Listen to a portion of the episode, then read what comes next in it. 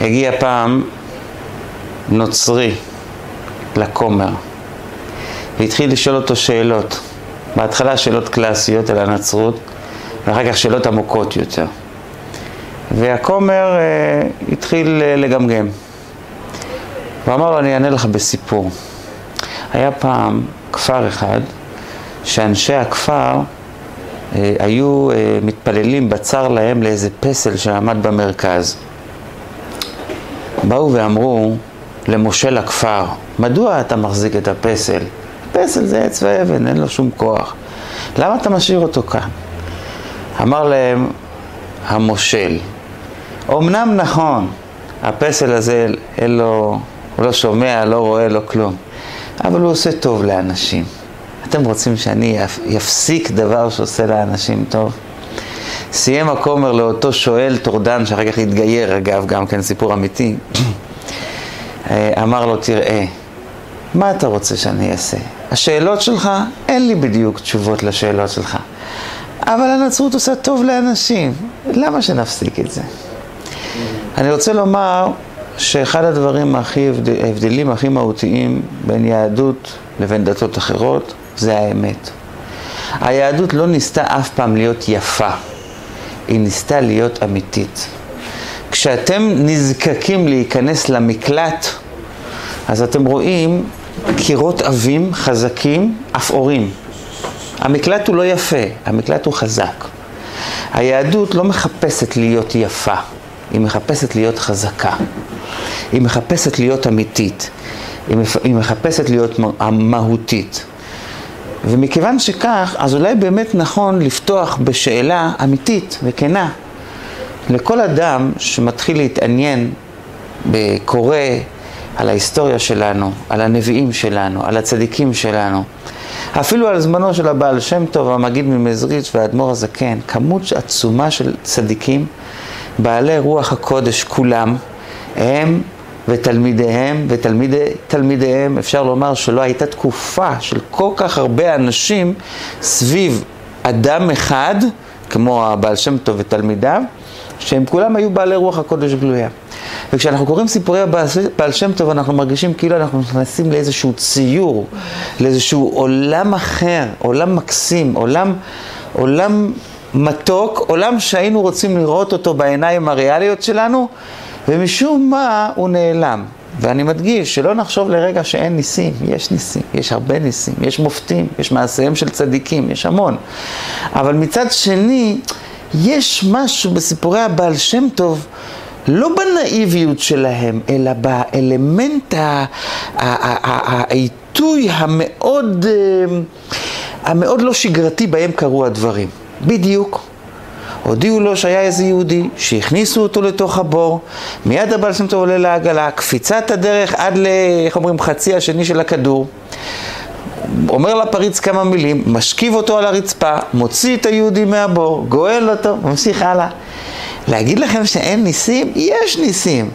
אבל איפה קפיצת הדרך? איפה, ה, איפה הפריץ שנפל ומת? איפה, איפה, ה, איפה הישועות, ה, איך אומרים, הפנטסטיות האלה? זה אנחנו לא רואים. אז אם אנחנו רוצים להיות אנשים אמיתיים, אנחנו צריכים להעמיד את הדברים על דיוקם. המצב שלנו הרבה יותר טוב מהמצב של הבעל שם טוב. ייאמר גלויות. קרבת אלוקים, זה הנושא של השיעור שלנו היום. קרבת אלוקים לי טוב, המצב שלנו היום קרוב יותר מהזמן שהיה אצל הבעל שם טוב.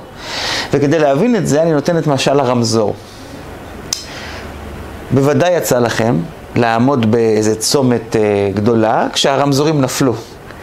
ואז מגיע איזשהו שוטר,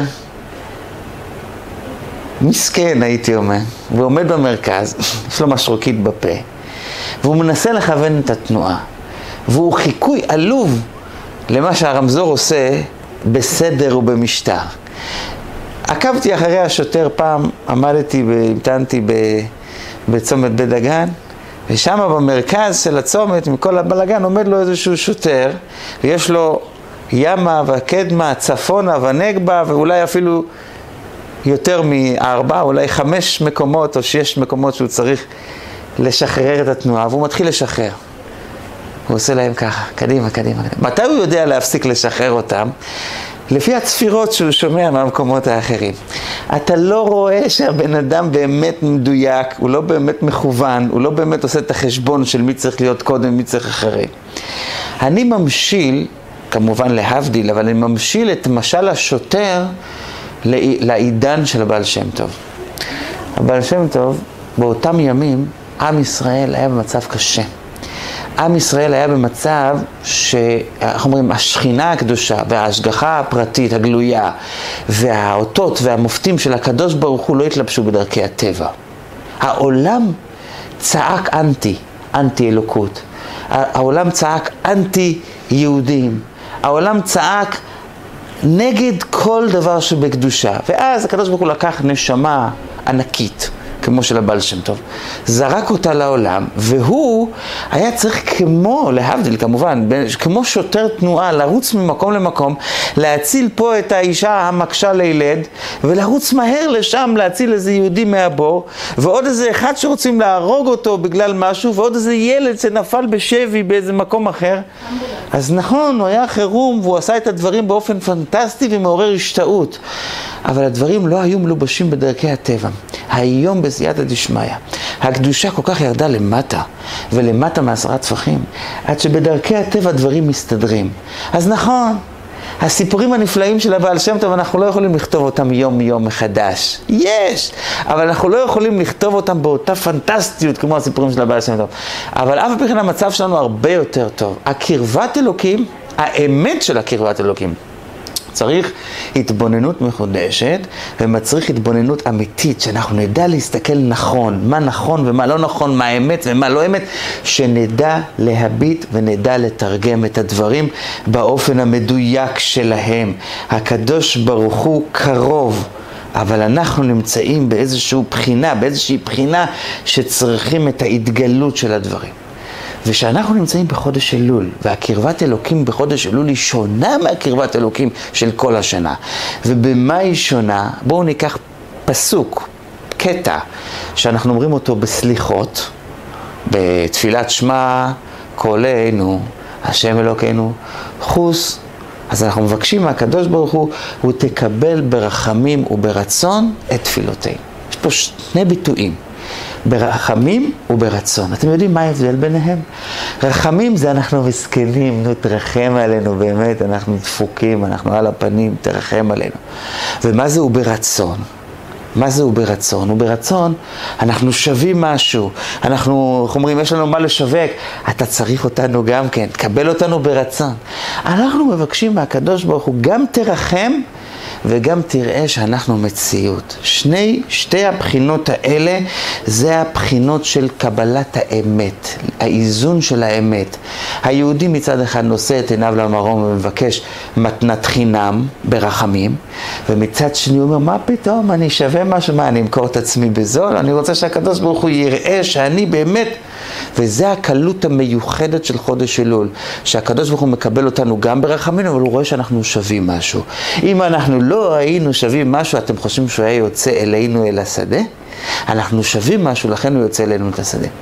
עכשיו, כשאני אומר אנחנו שווים משהו, חשוב לי מאוד להבהיר, זה בהקדמה לשיעור, חשוב לי מאוד להבהיר, אני לא מתכוון שאנחנו שווים משהו בהקשר של הנפש האלוקית שלנו.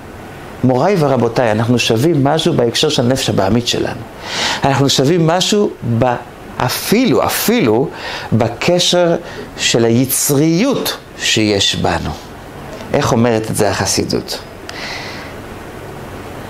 קרבת אלוקים, לי טוב. זה עושה לי טוב שאני מתקרב לקדוש ברוך הוא. אומרים שכדי להתקרב לקדוש ברוך הוא, דבר ראשון אתה צריך לסלק את האני שלך. תוציא את הישות, תוציא את האגו. ואני לא אראנו נאום השם. ואילו בחודש אלול הראשי תיבות הראשון והכי מפורסם, אני לדודי, ודודי לי, קרבת אלוקים לי טוב. זה מין חיבור שהקדוש ברוך הוא מתחבר אלינו ביחד עם הישות שלנו גם כן. זה לא שאנחנו נמצאים עם אגו מכוסח. כמו כל פעם שאנחנו עומדים לפני הקדוש ברוך הוא ומבקשים רחמים, אז אנחנו למטה. לא, קבל ברחמים וברצון. אני רוצה לחלק את השיעור לשניים. כדרכנו. והשיעור מחולק על קרבת אלוקים, אה, איך אני מתקרב ביני ובין המקום, ביני ובין הקדוש ברוך הוא. והדבר השני, מכיוון שהקדוש ברוך הוא שם אותנו עם בחינות שדומות לו, כל אדם ואדם הוא נברא בצלם ודמות של הקדוש ברוך הוא. לכן כל אדם הוא הקדוש ברוך הוא קטן. זאת אומרת, יש בו נפש, יש בו חלק אלוקה, בלשון של ספר התניא, יש לו חלק אלוקה ממעל ממש, זה המקום כאן. אז יש בו את הבחינה של הקדוש ברוך הוא. אז אנחנו רוצים את החלק הראשון לדבר איך אני מתחבר לקדוש ברוך הוא, בחלק השני, איך אני מתחבר עם יציר כפיו של הקדוש ברוך הוא, עם האדם, ובאמצעותו אני מתחבר לקדוש ברוך הוא ביתר שאת, ביתר עוז. אז דבר ראשון, אם אנחנו רוצים באמת להתחבר לקדוש ברוך הוא, אנחנו צריכים לדעת שהקדוש ברוך הוא מדבר לתוכנו. הקדוש ברוך הוא מדבר לתוכנו ומשדר לתוכנו. והתחושות שלנו הם הכלים, הם האנטנות לקבלת השידורים מהקדוש ברוך הוא.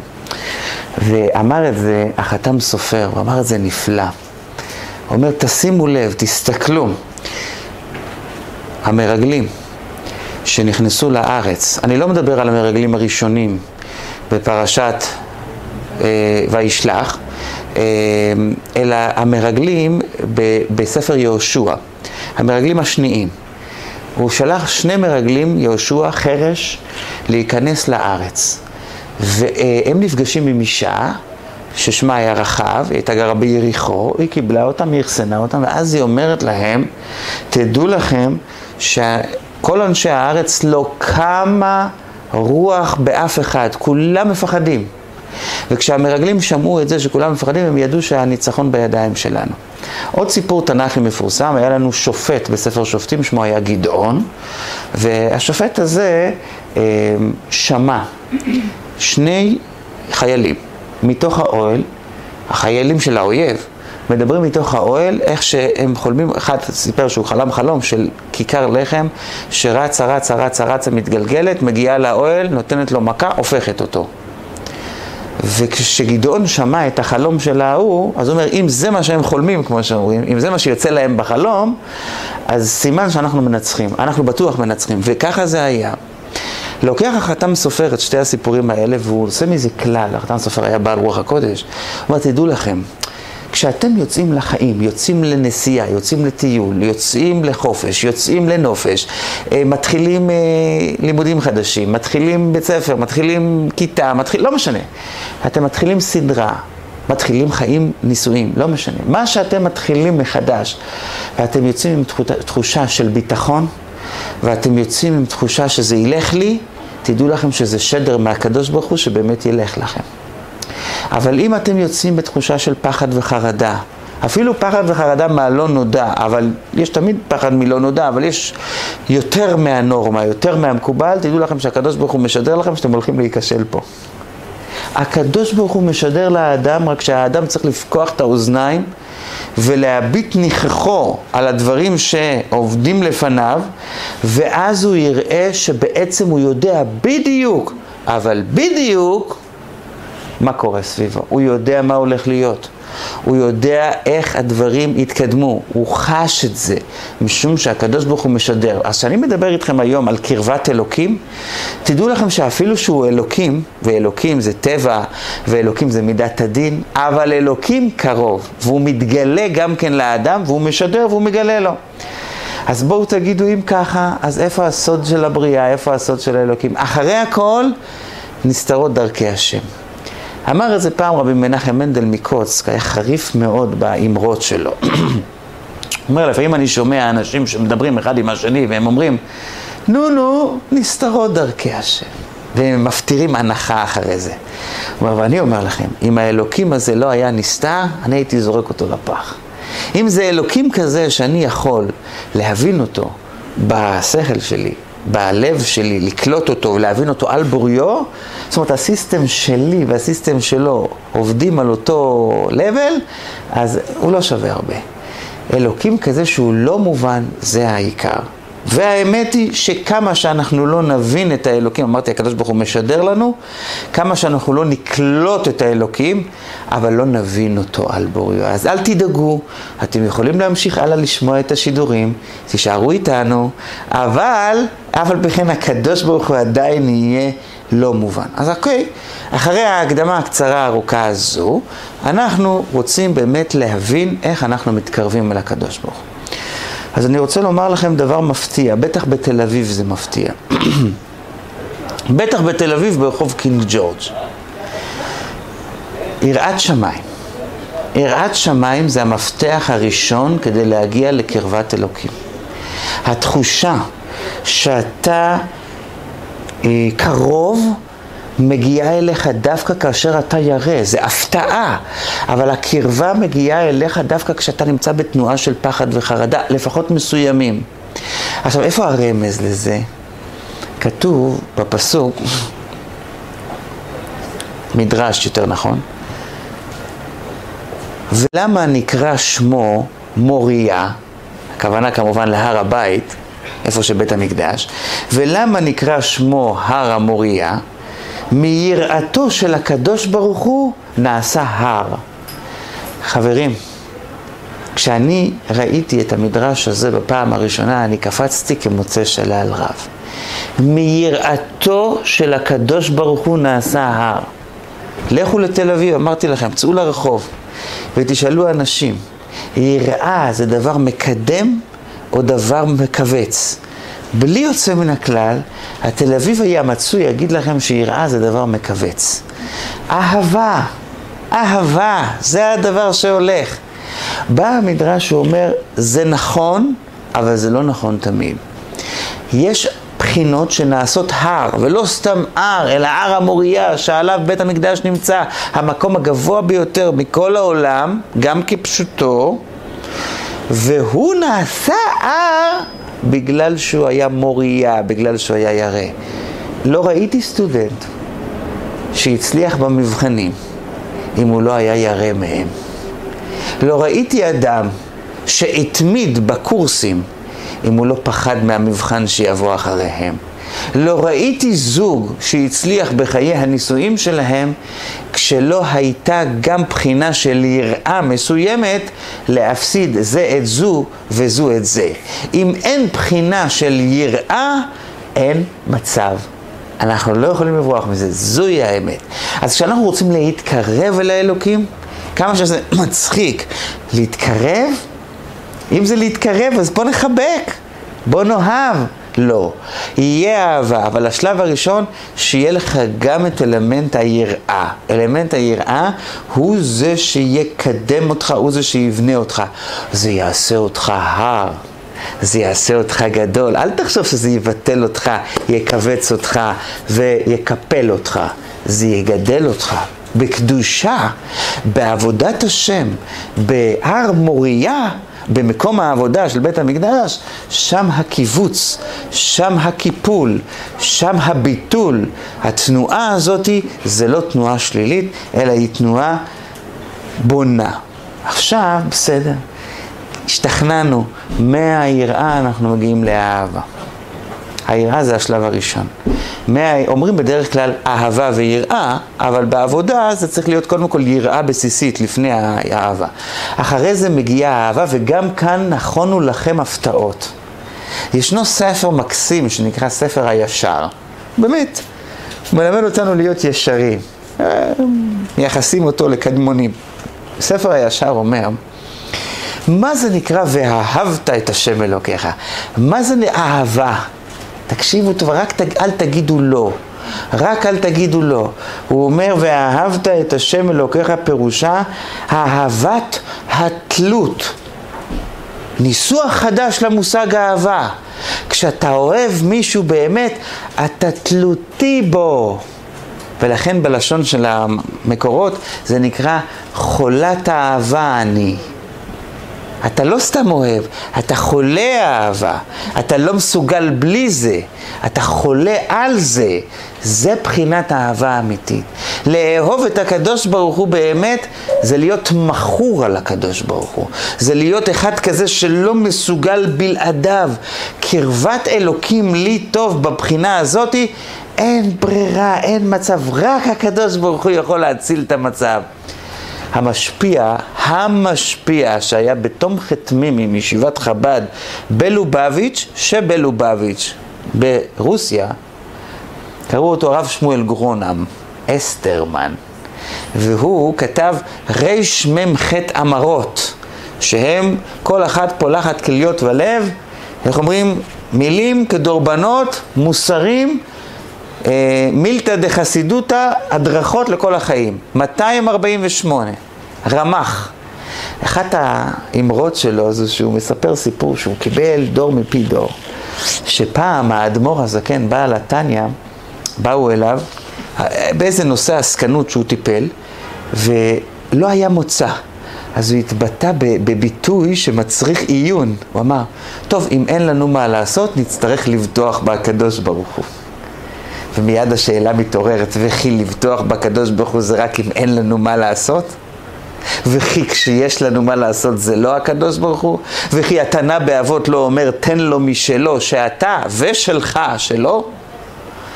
אז מסבירים, שם הוא מסביר, שהכוונה היא שמהאדם נדרש לעשות כל אשר ביכולתו בתוך הכלים שלו.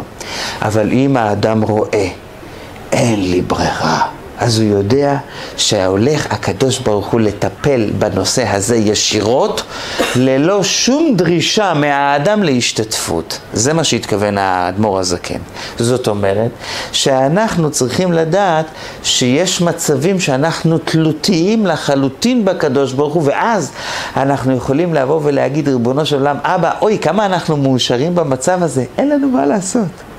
אבינו מלכנו, אין לנו מלך, אלא אתה. אין לנו מה לעשות, רק אתה. ואז כשאתה מגיע לבחינה הזאת, זה התלות הכי גדולה. עכשיו תבואו ותגידו, תגיד, אתה מזוכיסט? שיהיה להסתדר לבד. תראה, אלוקים, אם אנחנו נצטרך איתך, אתם מכירים את הסיפור ההוא עם החנייה ומצא ולא מצא, ובסוף הוא מוצא ואומר לקדוש ברוך הוא, הסתדרתי לבד. תשמע, זה, תן לי להסתדר לבד גם כן. איך אומר המשורר? שמור אותי מאוהביי, משונאי ישמר לבדי. זה תמיד, מה, מהשונאים אתה מסתדר לבד? לא, אבל ככה, ככה אומר האדם. האדם מעוניין להרגיש שהוא יכול להסתדר לבד. אבל תראו איך שהתורה אומרת את זה יפה. אומרת התורה, למה אנחנו פה בארץ ישראל? הארץ המקסימה הזאת. למה אנחנו כאן? אנחנו כאן כי הארץ הזאת זקוקה למטר השמיים. היא לא מקבלת כמו מצרים למשל, שהיא מהנילוס שותה, היא לא צריכה לחשוש שום דבר, כן ירד גשם, לא ירד גשם. אנחנו זקוקים למטר השמיים. למה?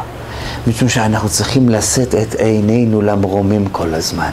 האלוקים עשה את זה בכוונה ואנחנו אומרים לו תודה, תודה הקדוש ברוך הוא שעשית אותנו תלותיים בך וזה מחבר אותנו אליך כל הזמן. עכשיו אני אומר את זה בצורה אחת, בצורה הפוכה. כשאלוקים כעס על הנחש, כשהוא, אה, כשהוא החטיא את אדם וחווה בחטא עץ הדת, אז הקדוש ברוך הוא קילל אותו, ועפר תאכל כל ימי חייך. שאלתי את עצמי, זה קללה או ברכה? כמה האדם צריך לטרוח בשביל פרנסתו? הנחש, עפר. עפר תאכל כל ימי חייך, זה כאילו להגיד שהפרנסה שלו נמצאת מאוד מאוד, כמו שמצוי העפר, ככה מצויה הפרנסה שלו בקלות. זה ברכה, זה לא קללה. אומרים הפרשנים זו קללה. הוא לא צריך לשאת את עינם למרום בכלל בשביל פרנסתו. מצוי לו בקלות, זה קללה. כאשר בן אדם, ולא רק בן אדם, גם בעלי חיים, אתם זוכרים את הפסוק בתהילים?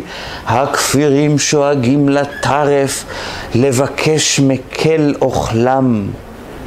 דוד המלך שומע אותם צועקים, כפיר זה אריה צעיר, הוא שומע אותם צועקים מה הוא שומע בצעקה שלהם? מבקש מאל אוכלם. הם מבקשים מהקדוש ברוך הוא את האוכל שלהם. אבל אפילו הכפירים מבקשים. ואילו הנחש לא צריך לבקש. זה הקללה. ככה היהדות רואה. האהבה, היא אומרת, זה הפירוש הוא שאתה גם תלותי באין סוף, אז אתה מחובר אליו כל הזמן. המבוע של ההמשכה והמזל שלך לא חורג אף פעם, נשאר כל הזמן על עומדו, זו זכות, זוהי עוצמה. נחזור לחודש אלול.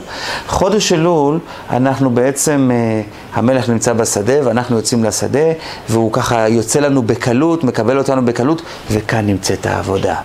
בשדה אנחנו כמו בנים למלך. בארמון אנחנו כמו עבדים למלך. ואנחנו נדרשים לעשות עבודה שאני קורא לה עבודה של נשיאת הפכים, שני דברים סותרים זה לזה, גם לצאת לשדה וגם להישאר בדרך ארץ מול המלך. שני הדברים האלה בשילוב. אנחנו גם נמצאים בתנועה שאנחנו בטוחים שהמלך מחייך אלינו, אבל אנחנו גם מרגישים תלותיים, היראה הזאת היא מפני התלות. אבל מוריי ורבותיי, התחלנו עם היראה, עברנו אל האהבה, אבל לא נצא ידי חובה ביראה ואהבה לבוד, לבד, צריך גם מעשה. בספר יצירה כתוב שכל 12 החודשים יש להם חוש. לכל חודש יש חוש. חודש אלול, החוש שלו זה חוש העשייה, המעשה. העשייה. כשרוצים להצליח בחודש אלול, אי אפשר להסתפק ביראה לבד, חרדה, ייתקע שופר בעיר והעם לא יחרדו, ואי אפשר להסתפק באהבה לבד, ואפילו לא באהבה תלותית, אנחנו צריכים שתהיה כאן גם בחינה של עשייה. עשייה בפועל ממש. לכן החוש של החודש הזה זה גם לעשות. מה זה לעשות? לקיים מצוות, להוסיף בתורה, ביראת שמיים, לבוא להתפלל, להגיד פרק תהילים, לשים צדקה, איזושהי פעולה מסוימת של עשייה, אבל גם עשייה לא מספיקה. האדמו"ר הזקן ניגש אליו פעם חסיד ואמר לו, אתה... החסיד בא עם הרבה תלונות, אני צריך ואני צריך ולא הולך ופה ושם, תלונות, תלונות, תלונות. הוא אומר, אתה אומר כל הזמן מה אתה צריך, אתה לא שואל מי צריך אותך. המשפט הזה, כמו שאומרים, זעזע את החסיד, מי צריך אותך? זה לא משפט מעליב, זה משפט שמעמיד אותך במקום. מעמיד אותך על סולם הערכים הנכון, מה נכון, מה לא נכון, מה אמת, מה שקר, מעמיד אותך במקום. מי צריך אותך? הייתה פעם אישה שהיא רצתה מאוד ילדים, ולא היו לה ילדים. והיא בכתה והתפללה ולא שמעה אותה. היא הלכה לרב. היא אמרה לרב, אני כל כך מתפללת, אני כל כך רוצה, אני כל כך מבקשת. למה הקדוש ברוך הוא לא שומע אותי? אז הרב, כמו שדיברנו על האמת, היה יהודי אמיתי והיה יהודי ישיר. ישר זו תכונה יהודית. ישיר. אז הרב אמר לה, תשמעי, כמו שאמר האדמו"ר הזקן, מי צריך אותך? אומר, הקדוש ברוך הוא לא חייב לך כלום. זה האמת. אבל אני רוצה להגיד לך עוד משהו, לפני שאת נעלבת, עוד משהו. אם את תעשי מה שאת לא חייבת, אז הוא יעשה מה שהוא לא חייב. נדרש מאיתנו לעשות משהו קצת יותר, זאת אומרת עשייה, חוש העשייה, אלול, לא רק אהבה, לא רק יראה, אלא גם מעשה, הכל נכון. אבל אתה לא יכול להסתפק רק בעשייה סטנדרטית. תעשה משהו יותר, תעשה משהו יותר מהאחרים. עכשיו, אבל, אבל, אבל גם העשייה לא מספיקה. אמרתי, אני לדודי ודודי לי. נכון, אני, אני, שמעתי, אני הראשון. דודי רק השני, אני הראשון, האני שלי הוא הראשון, נכון. זה חודש אלול שמקבל אותנו ביחד עם הבוס שעל הרגליים שלנו וביחד עם הישות שלנו. נכון, נכון, אני לא שכחתי את זה. אבל אף על פי כן, כדי שהדברים ככה יחליקו יותר טוב, יותר מהר, נכון שהאדם יוריד קצת את המסך הגשמי שבו הוא נמצא. המהר"ל מפראג, שהיה מקובל גדול והיה איש מחשבה גדול, אומר את זה בסגנונו בספר נתיבות עולם, כי הגשמי הוא מסך מבדיל בין השם יתברך ובין האדם. הגשמי הוא מסך מבדיל בין השם יתברך ובין האדם. זה אין מה לעשות. אתה צריך להבין שכשאתה רוצה להתקרב, הנושא שלנו זה קרבת אלוקים, אתה רוצה להתקרב, גם אם תישאר עם אגו, לא נבטל אותך לגמרי, אבל קצת, קצת, קצת להוריד את הגשמיות, קצת, קצת. בוא נגיד, המנה השנייה של הגלידה, תוותר באלול. לא שתיים, אחד. יש איזושהי תנועה מסוימת שהאדם צריך להוציא מעצמו. אני חשבתי על עצמי באמת, מאז שהייתי ממש ילד קטן, כיתה א', למה הלימודים מתחילים באלול? הרי זה לא הגיוני. השנה שלנו הרי מתחילה באלף בתשרי. אז בסדר, אז זה לא מתאים לכם? תתחילו בחשוון אחרי ראש השנה. תתחילו אחרי חג הסוכות. מה היא מתחילה באלול? עד שהבנתי. אנחנו רוצים להגיע לראש השנה. אנחנו רוצים להגיע מוכנים לראש השנה. אנחנו צריכים לבוא עם איזושהי עשייה ועם איזשהו ביטול גשמי. אתם יודעים מה זה? איזה, איזה, איזה מין אה, מכה זאתי. אחרי סיורים, ב... איך אומרים? בנ, בנהרות הארץ ובשביליה, מעל, מעל, מה שמעל פני השטח ומה שלמטה מפני השטח, כל, כל, אה, כל סנטימטר, אה, איך אומרים, נמדד והלכו עליו וכולו וכולו, אחרי הכל, בום, אלול, טו, אתה נכנס ישר למתח גבוה. תן קצת ליהנות. שלום כיתה א', אבל זה לא כזה שלום. הילדים עם חרדות, והמורים עוד יותר הביאו אותם מהחופשה המתוקה ישר, צריך לקום עוד פעם ועוד פעם, עוד מזג אוויר כזה של אלול חם כזה, שלהי קיטה אומרת הגמרא, קשה מקיטה, סוף הקיץ חם יותר מכל הקיץ, אנחנו כבר סוחבים נפשית את הדיכאון של החום הזה, ואנחנו uh, צריכים להתחיל uh, שנה חדשה. כן. כי אתה צריך שיהיה לך יראה, ואתה צריך שיהיה לך אהבה, ואתה צריך שיהיה לך איזושהי תנועה של ביטול הגשמיות, ובלעדי זה אין לנו לאן להגיע, אנחנו חייבים קצת ביטול. מה אנחנו מרוויחים מזה? אני למדתי עם הילדים שלי, כל דבר, אז מה אני אקבל? בסדר, אני אעשה, אבל מה אני ארוויח? אז מה אנחנו נקבל מזה שאנחנו נהיה ביראה ובאהבה ובעשייה יותר ממה שצריך? וממה אנחנו נרוויח מכל זה? מה יהיו התוצאות? אז תראו, כמובן שכשמדברים בחודש אלול זה לא תהיה עוד מנה גלידה, כי זה גשמי, אנחנו מדברים על משהו רוחני. יש לנו סתירה מאוד מעניינת. משה רבנו, אביהם של נביאים, כשהוא מדבר איתנו על מתן תורה, אז הוא אומר לנו, הוא מספר לנו, הוא מדווח לנו, כל דברים אתם שומעים, אתם שומעים את הכל, הוא תמונה, אינכם רואים. ראינו תמונה של אלוקים פעם? לא. למה? משום שאלוקים אין לו גוף ואין לו דמות הגוף.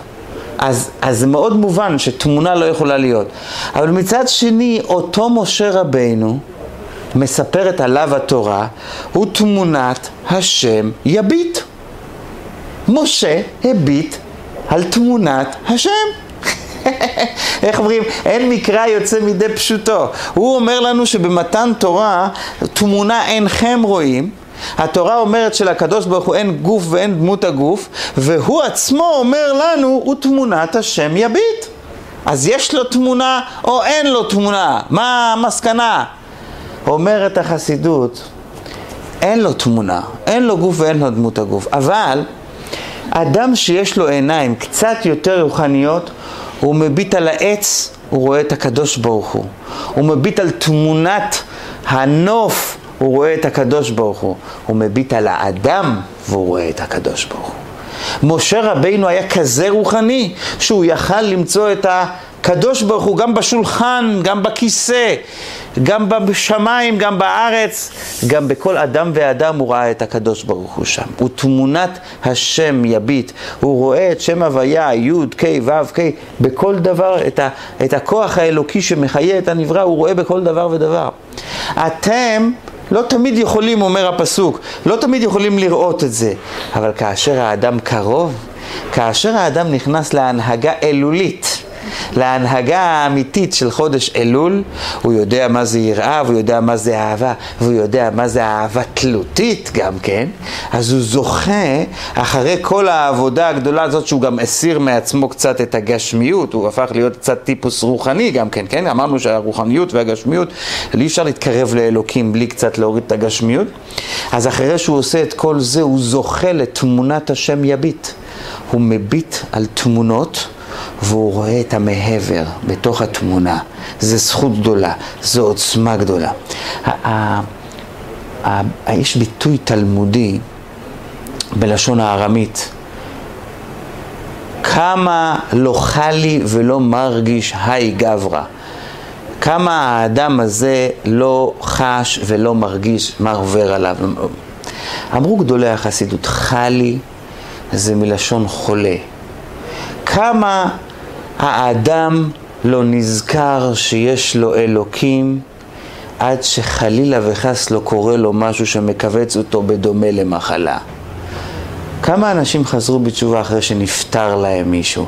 כמה אנשים התקרבו לאלוקים אחרי שהם חטפו איזושהי מכה? והשאלה הנשאלת, אי אפשר להתקרב אליו עם חיוך על השפתיים? אי אפשר להתקרב אליו ר... אה, בצורה נעימה שאני בא ברצון ומלכותו ברצון קיבלו עליהם? זה חייב להיות רק עם דמעות בעיניים. אלוקים, למה זה חייב ככה להיות? בא חודש אלול, חודש הרחמים והסליחות. והוא נותן לנו השראה, ואנחנו שואלים את עצמנו, מה מיוחד בחודש אלול? הרי כל השנה צריך לעשות תשובה. כל השנה צריך להתקרב לקדוש ברוך הוא. כן, מוריי ורבותיי, אבל כל השנה מתקרבים לקדוש ברוך הוא ביראה. ובחודש אלול מתקרבים לקדוש ברוך הוא לא עם דמעות בעיניים. מתקרבים לקדוש ברוך הוא לא מתוך מחלה, בלי להיות חלי, אלא מתקרבים מרצון. מכניסים את עצמנו לתנועה של יראה, לא בגלל שיש איזה אריה שעומד ונובח עלינו ושואג עלינו. לא. אנחנו מכניסים את עצמנו לתכונה של יראה כי אנחנו רוצים להתקרב לקדוש ברוך הוא מרצון, מלכותו ברצון. להגיד לכם שאנחנו יושבים רגל על רגל ומפצחים גרעינים? לא. אנחנו נמצאים בתנועה של יראה, אבל היראה הזאת היא יראה רצונית. היא יראה שאנחנו קיבלנו אותה על עצמנו. ורק לקראת סיום הקטע הראשון של השיחה, על הקרבת אלוקים, איך אני מתקרב לאלוקים עצמו, לא אל הצלם אלוקים, אלא אל אלוקים עצמו. נשאלת השאלה, באמת, לפעמים אנחנו לא מרגישים כל כך קרבה. אנחנו מרגישים אפילו רחוקים. אבל שם טוב חידש על הפסוק במגילת אסתר דבר מפליא. שם כתוב, ובהגיע תור נערה ונערה לבוא אל המלך אחשורוש. אז הפסוק, כמו שאומרים בפשוטו, איך אומרים? אחשורוש, אלוף העולם בנשים, הגיע כתור נערה ונערה, נו נו, אבל אנחנו יודעים שבתורה יש רובד לפנים מרובד. ומגילת אסתר היא אסתר והיעלם של הסודות. והמלך בחשבר, במגילה זה הקדוש ברוך הוא. אחשורוש זה מי שאחרית וראשית שלו. מה זה והגיע תור נערה ונערה לבוא אל המלך הקדוש ברוך הוא? אומר הבעל שם טוב, יש ניצוצות. הניצוצות חבויים בתוכנו, הניצוצות חבויים בסביבתנו.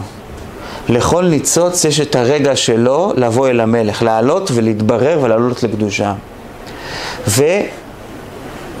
וצריך להמתין בתור. לפעמים אתה יכול לדבר עם בן אדם, דבר עם הילד שלך, ולהגיד, ולהגיד, ולהגיד, וזה כי... כאילו נופל על, אוזני, על אוזניים ערלות. אומר לך הבעל שם טוב, זה לא נופל על אוזניים ערלות. פשוט לא הגיע הזמן של הניצוץ עדיין להתברר. אז לכן כשאנחנו רואים לפעמים אטימות וטמטום, תן לזה לעבור, זה יעבור. ברגע שאתה תצטרך לברר איזשהו ניצוץ, פתאום תהיה לך פתיחת הלב, פתיחת הלב גדולה, ואז אתה תוכל להרגיש מה זה קרבת אלוקים לי טוב. אז עד כאן, קרבת אלוקים לי טוב בהקשר שבין האדם לקונו. אוקיי? קרבת אלוקים לי טוב בהקשר שבין האדם לצלם האלוקים, לאדם, בין האדם לאדם.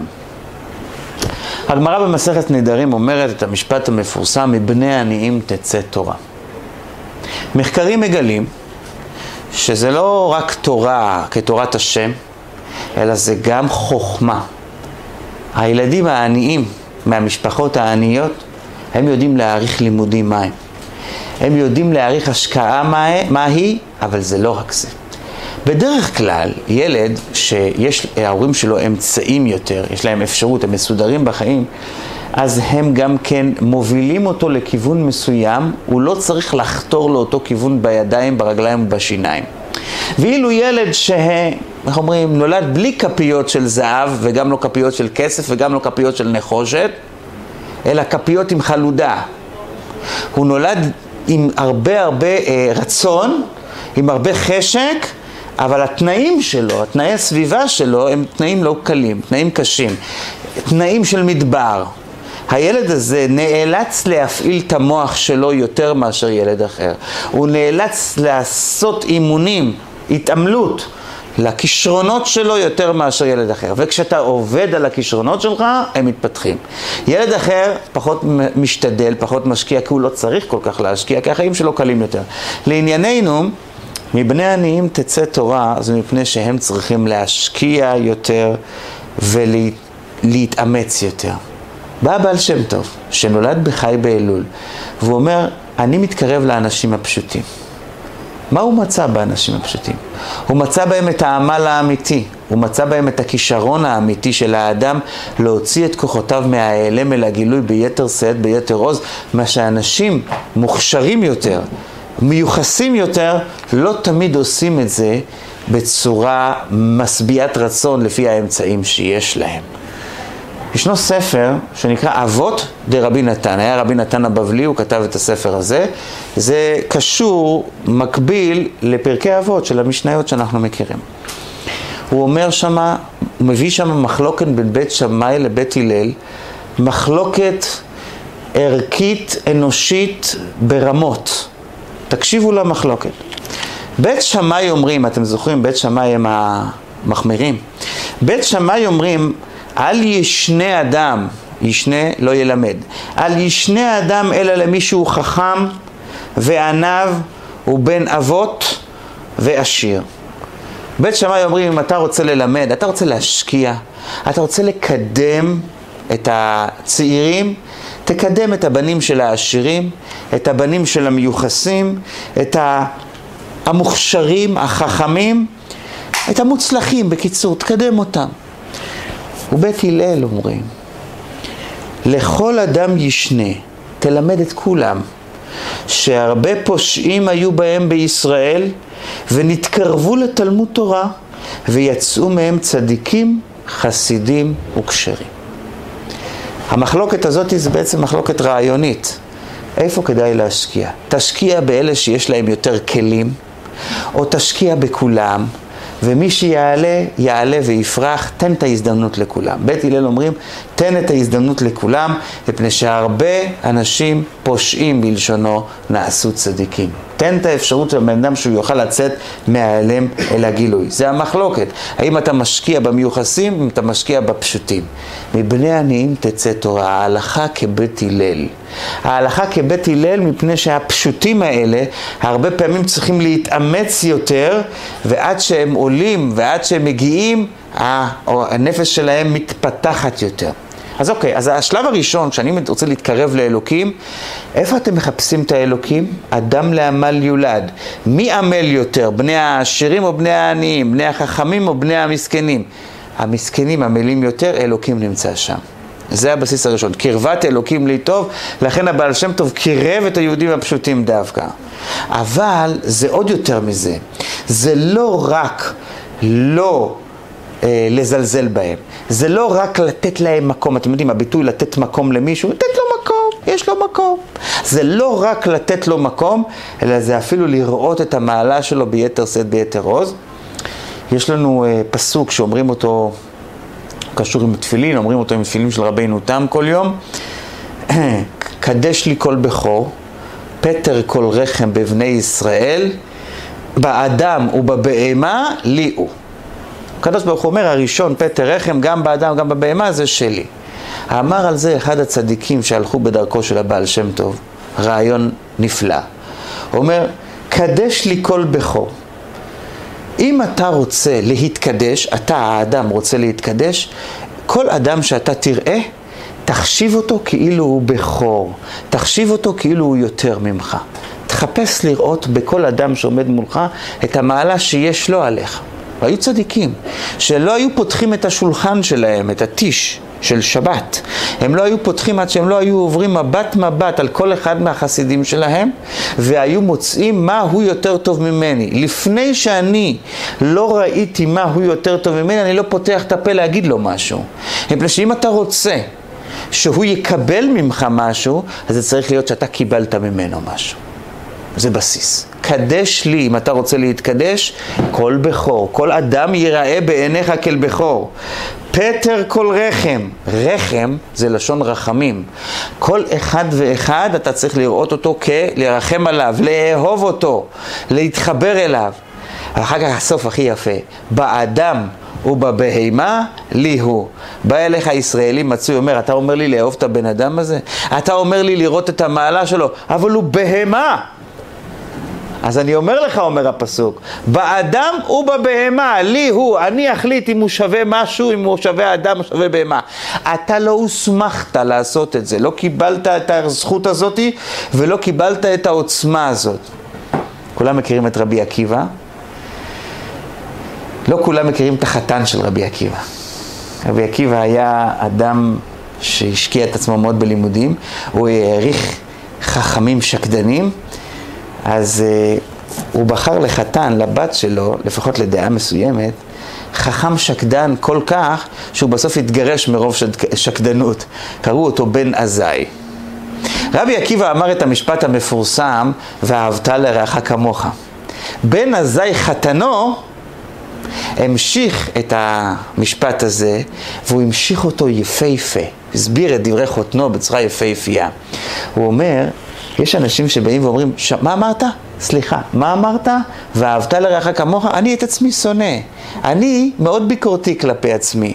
אז אני, אני אוהב אותך כמו שאני אוהב אותי, זה בסדר גמור.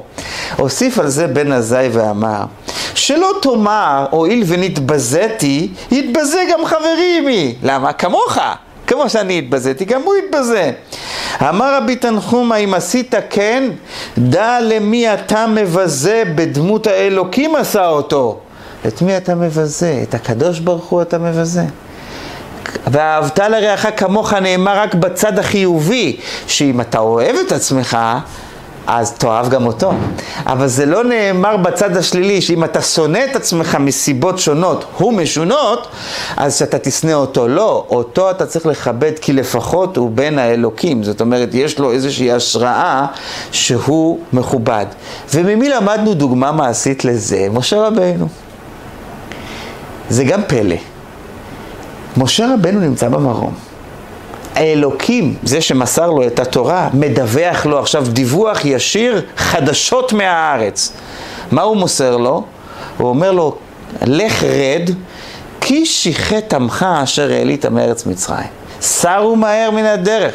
והוא גם אומר לו, מה הם עשו? ועשו להם עגל מסכה, זאת אומרת, הם עבדו עבודה זרה. מה עושה משה רבינו? מיד לוקח את הלוחות ויורד למטה. סליחה, משה, תשאיר את זה פה. אתה לא שמעת מה שקורה? לא שמעת ששיחת עמך?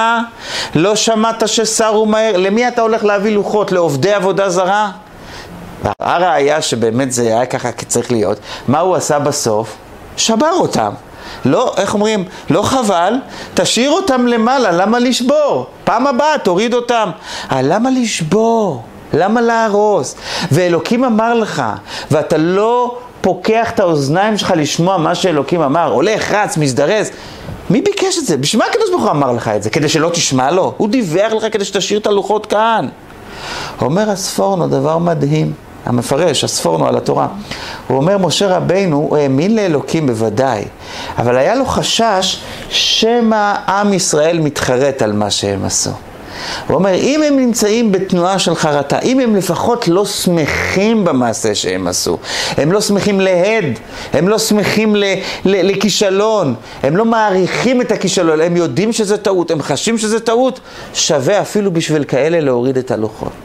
אבל כשהוא ירד למטה וירא את העגל ומחולות, אז הוא הבין שכל הציפיות שלו לא קיימות, כי הם בכלל לא מתחרטים, והם שמחים לעד, אלה אלוקיך ישראל, אשר העלוך מארץ מצרים, מחפשים תחליף למשה רבינו, תחליף כזה שלא יוכל להגיד להם מה תעשו ומה לא תעשו, והם ילכו אחריו בשקט ובמנוחה.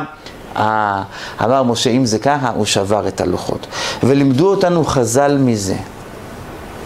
שגם אדם חוטא, וגם אדם עובד עבודה זרה, וגם אדם חוטא שעבד עבודה זרה 40 יום אחרי שקיבל את התורה, והקדוש ברוך הוא התגלה אליו באופן אישי, גם אדם כזה, אתה לא תבוז לו. אתה עדיין תיקח בחשבון שאם יש לו איזה שהם רגעי חרטה, יש מה לעשות איתו. כשהבעל שם טוב אה, היה מסתובב בהרים לפני ההתגלות שלו, הייתה שם כנופיה של שודדים שהפילה את חיטתה על כל הסביבה. והיה שם רוס שודדים שקראו אותו דובוש. והרוס שודדים הזה היה יהודי שלא ידע שהוא יהודי. הוא, הוא נולד להורים יהודים שנפטרו ואימצו אותו איזושהי משפחה של גויים והוא גדל כגוי וכל החיים שלו הוא רק רצח אנשים. הוא עסק ברצח ובשוד כל החיים שלו.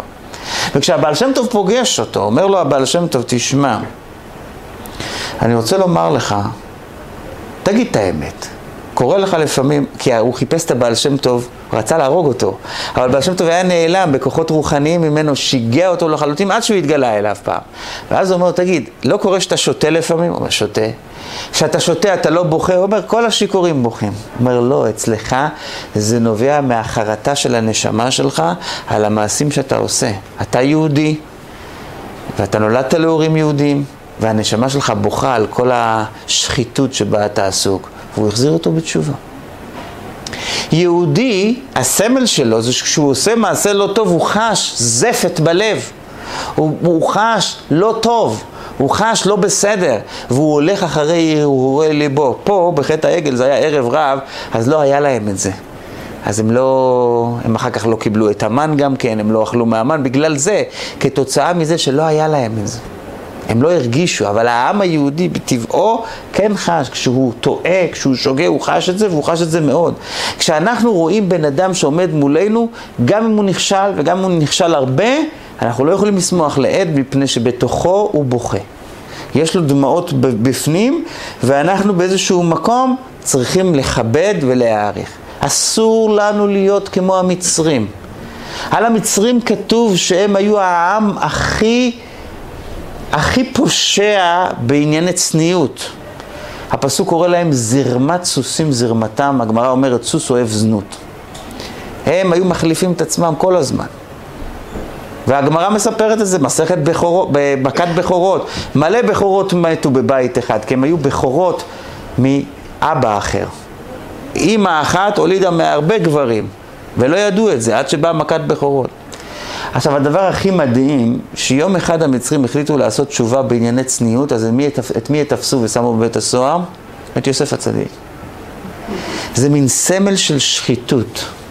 הפושע, שאם הוא כבר חושב לעשות תשובה, אז הוא מיד מוצא את החיסרון במישהו אחר ולא בעצמו. רבי שמחה מבוני מפשיסחה פעם אמר את זה, כשהוא ראה אנשים שמתנהגים באופן הזה, אז הוא סיפר להם משל יפה, שפעם הייתה מחלה ביער ומתו הרבה בעלי חיים, אז החליטו להתאסף כל החיות ולבדוק בשל מי הסער הזה. ואז כל, עשו שם ועדה של האריה והנמר והדוב, הם היו בית הדין. וכל בעל חיים היה צריך לבוא להתוודות בפניהם על המעשים הלא טובים שהוא עושה. הגיע איזה נמר ואמר שפעם אחת קרה שהיה שלושה ימים לא אכל והוא ראה איזה בן אדם מאוד מאוד שמן והוא לא יכל להתאפק והוא פשוט, פשוט, פשוט, פשוט מרעב, הוא פשוט אכל אותו בקטנה כמו שאומרים. אז מיד הם אמרו, נו, נמר רעב, מה אתה יכול לבוא אליו בטענות? מסכן כולו. ואז המשיך הלאה וסיפר להם אה, הפיל מה הוא עשה והג'ירף, מה, כל אחד סיפר ואת כולם הם פתרו. כל אחד הם מצאו את צדיקים, לא בשבילך באה המחלה והמגפה, אתם כולכם צדיקים. בסוף היום הגיע איזה כבש רועד ומסכן, והכבש הזה בא ואמר, היה פעם חורף קר, ובעל הבית שלי הכניס אותי מהדיר לתוך הבית שאני לא אקפא מקור. אבל הוא שכח לתת לי אוכל והוא נרדם. חיפשתי אוכל, מצאתי בנעלי בית שלו קצת קש. הייתי מאוד רעבה, אז לקחתי את הקש הזה ואכלתי. אני חושבת אולי בגלל שאכלתי את הכס של בעל הבית, אז בגלל זה מגיע לי.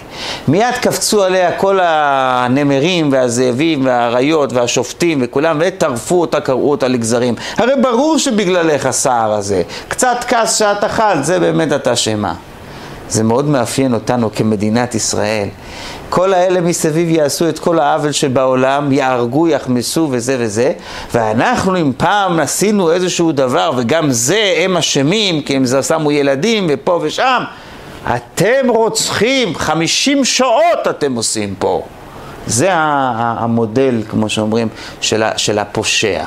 והמודל הזה נמצא בדקות בכל אדם. כל אדם כשהוא רואה משהו שמישהו לא בסדר, אז הוא מחפש כל הזמן למצוא את הלא בסדר של האדם השני. כל הזמן הוא נמצא בתנועה של לחפש, הוא לא בסדר, הוא לא בסדר, בסדר. די מספיק כבר, בוא נשמע מה אתה לא בסדר. אז שלא תהיה שמחה להד, ולא להיות כמו המצרים שתמיד תולים את הבעיות שלהם ואת הקללות שלהם במישהו אחר. וגם לדעת להכיר טובה לבן אדם. בן אדם שעושה לך מעשה טוב, בוודאי צריכים להכיר לו טובה. בן אדם שעושה לך מעשה לא טוב, אז תכיר לו טובה, שאתה לומד מה לא לעשות. גם הוא מלמד אותך איזשהו דבר. אברהם אבינו הכיר את האלוקים רק בזכות ההכרת הטוב הגדולה והמיוחדת שהייתה לו. זאת אומרת שבהכרת הטוב תמונה כל התורה.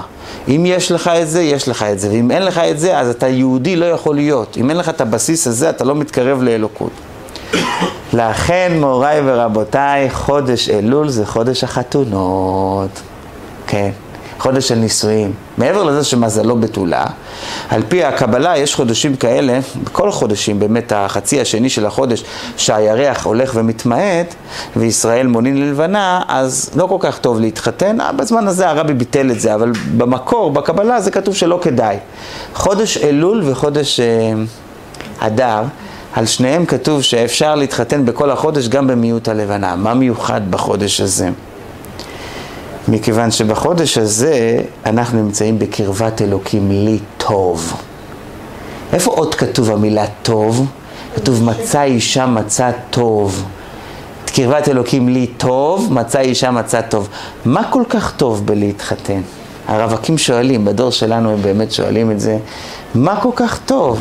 מה שהם שומעים מסביב לא כל כך טוב. אז מה, מה, מה, מה הטוב?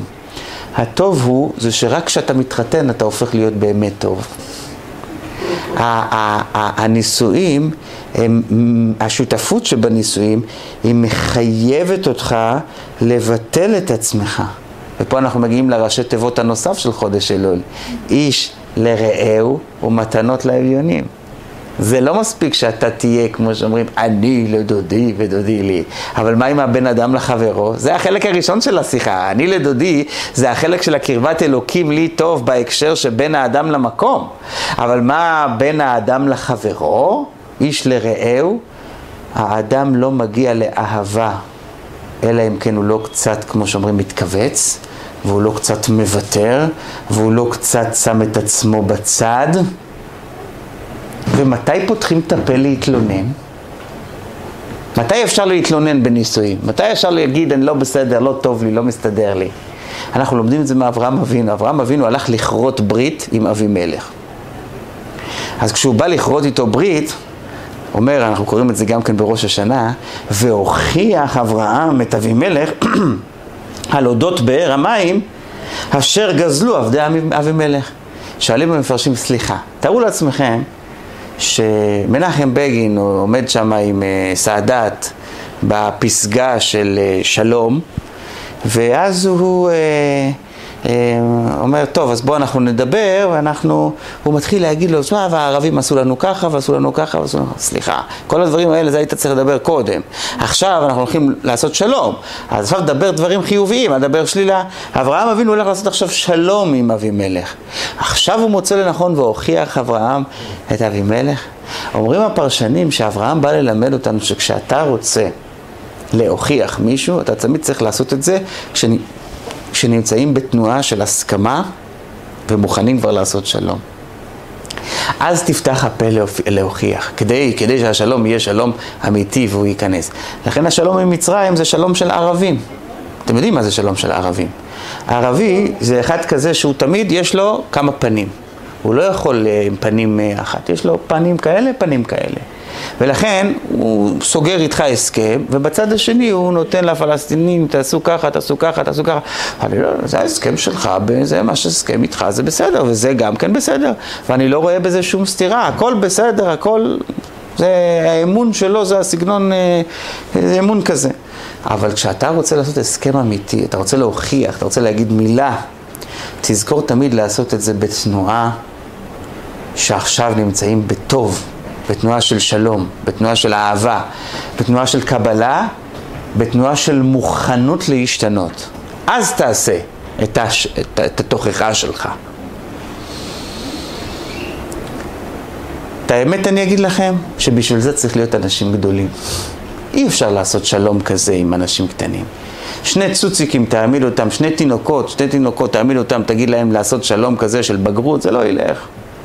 אמר פעם בן אדם חכם, תיקח חמישים מוחות של אנשים קטנים, לא יהיה, לא יהיה מזה מוח אחד של בן אדם גדול. למה? משום שזה מוח אחר, זה חשיבה אחרת. קטנות וגדלות הם יצירות שונות לחלוטין, יצירות נפרדות לחלוטין. אם נדרש מהאדם להיות גדול, אז זה סוג אחר של מחשבה. הוא לא עושה את החשבונות הקטנים של הכאן והעכשיו, אלא הוא עושה את זה בהסתכלות הרבה יותר עמוקה. אם האדם בא לעולם בתנועה שאני באתי לשנות כאן משהו, אני באתי לעשות כאן משהו, אני באתי בתנועה של מנהיג, סימן שיש לו איזשהו קול קורא מתוכו שמאיץ בו לעשות, בו לעשות את זה. זה לא איזשהו משהו של קטנות, בוא נרוויח קצת כסף, נעשה עליהם קופה. אי אפשר לבוא ולהנהיג אחרים אם הנקודה הבסיסית לא נמצאת בתוכך בפועל ממש. אז אנחנו דיברנו על קרבת אלוקים, ודיברנו על קרבת אלוקים בהקשר של ביני ובין המקום, אני לדודי. ודיברנו על קרבת אלוקים בהקשר של איש לרעהו מתנות לאביונים. אז בואו נסכם קודם כל את הדברים, ואז נאמר מילות סיום. דבר ראשון, כשאתה מדבר על בין האדם למקום, קשה לחפש ולמצוא את האמת. באלול יש סייעתא דשמיא לחפש ולמצוא את האמת. הקדוש ברוך הוא מדבר אלינו, אנחנו צריכים רק להקשיב לטוב ולמוטב שהוא מעביר לנו באמצעות הדיבור. העבודה הזאת של קרבת אלוקים מתחילה קודם ביראה, היא עוברת לאהבה, לא סתם אהבה אלא אהבה תלותית בהשם, היא קשורה גם לתנועה של בן שמרגיש קרבה לאבא וגם לעבד שמרגיש ריחוק מה, מהאדון. היא עוברת למצוות מעשיות, וזה לא מספיק, אלא צריך קצת יותר ממה שרגיל, אם אתה רוצה לקבל יותר, והיא דורשת גם עבודת הלב, להוריד קצת גשמיות, כדי שלא יהיה מסך בקרבה של ביני ובין הקדוש ברוך הוא. על ידי כל זה למה אנחנו זוכים? אנחנו זוכים לראות וללמוד גם מדברים נסתרים, לראות תמונות נסתרות, לחוש לחוש דברים לא, לא ישירים, לראות דברים מעבר, גם בלי לקבל איסורים, גם בלי להיות במחלה, לראות את העומק ואת הפנימיות בלי זה.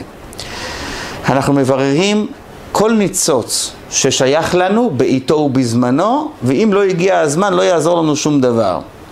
עד כאן הקרבת אלוקים בין האדם למקום. עכשיו, בין האדם לחברו, צריך להתקרב לאנשים הפשוטים. הם קרובים לקדוש ברוך הוא ביתר שאת, הם עמלים יותר מאחרים. צריך לראות את המעלה שלהם עלינו, לא לבזות אף אחד ולא לשמוח להידו של אף אחד, אלא להכיר תודה בכל דבר שעושים לנו. העבודה בכל זה מתחילה בנישואים. לכן האריזל כותב שאי אפשר להגיע לאהבת השם, מי שלא התחתן.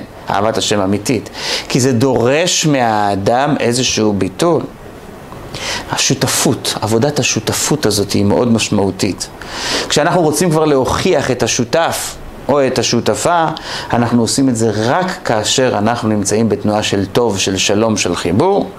ותמיד נזכור שאם אנחנו רוצים באמת לחבר ולהתחבר, אנחנו צריכים להיות אנשים גדולים.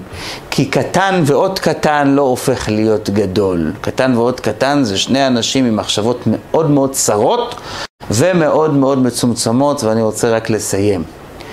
מספרים על אדם אחד שנפח את נשמתו תוך כדי שינה בלילה. המשטרה הגיעה, משום שכשבן אדם נפטר בנסיבות כאלה צריכים אישור שלא פגעו בו חלילה, והתחילו לחקור את אשתו. תגידי, הוא לא אמר לך שום דבר באמצע הלילה? הוא לא התלונן על משהו? היא אמרה, כן, הוא קם באמצע הלילה והוא אמר שקשה לו, שלא טוב לו. נו, ומה עשית? התהפכתי לצד השני ואמרתי לו, למי טוב? כשאנחנו מדברים על האני לדודי ועל הדודי לי, וכשאנחנו מדברים על איש לרעהו, בעבודת השם שעובדת גם בין האדם למקום, אין ספק שצריכה להיות רגישות, שהאדם לא יהיה שקוע בתוך עצמו. למי כן טוב? מה זה למי כן טוב? בן אדם אומר לך שלא טוב לו, תקשיב לו. יש בעולם ביטוי שאנשים אומרים כשהם מספרים סיפור קשה, אז הם אומרים, לא עליכם, הייתי ככה וככה, חליתי לא עליכם, אומר, מתבטא במילה לא, לא, לא עליכם. הגמרא בירושלמי אומרת שהיה חכם אחד, שמו היה רבי יוסה.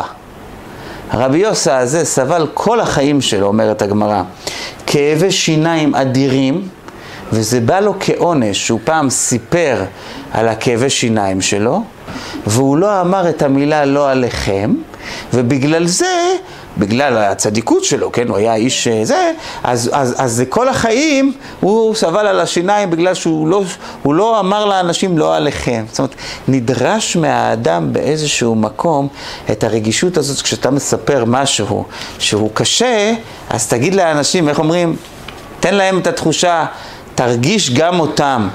כי אם אתה מרגיש אותם, זה סימן שאתה מרגיש את האלוקים, אתה מתקרב. ואני רוצה לסיים באמרה. שאומרים אותה בשמו של רבי נחמן מברסלב. הוא אומר, לא כל מת נהנה לשמוע את הבכיות שבוכים עליו. לפעמים הוא דווקא מתמרמר, וכאומר לעצמו, וכי חפצים הייתם שאשאר עוד מספר שנים ואסבול ייסורים? אז למה בוכים? אני גיליתי שהאנשים בוכים על עצמם.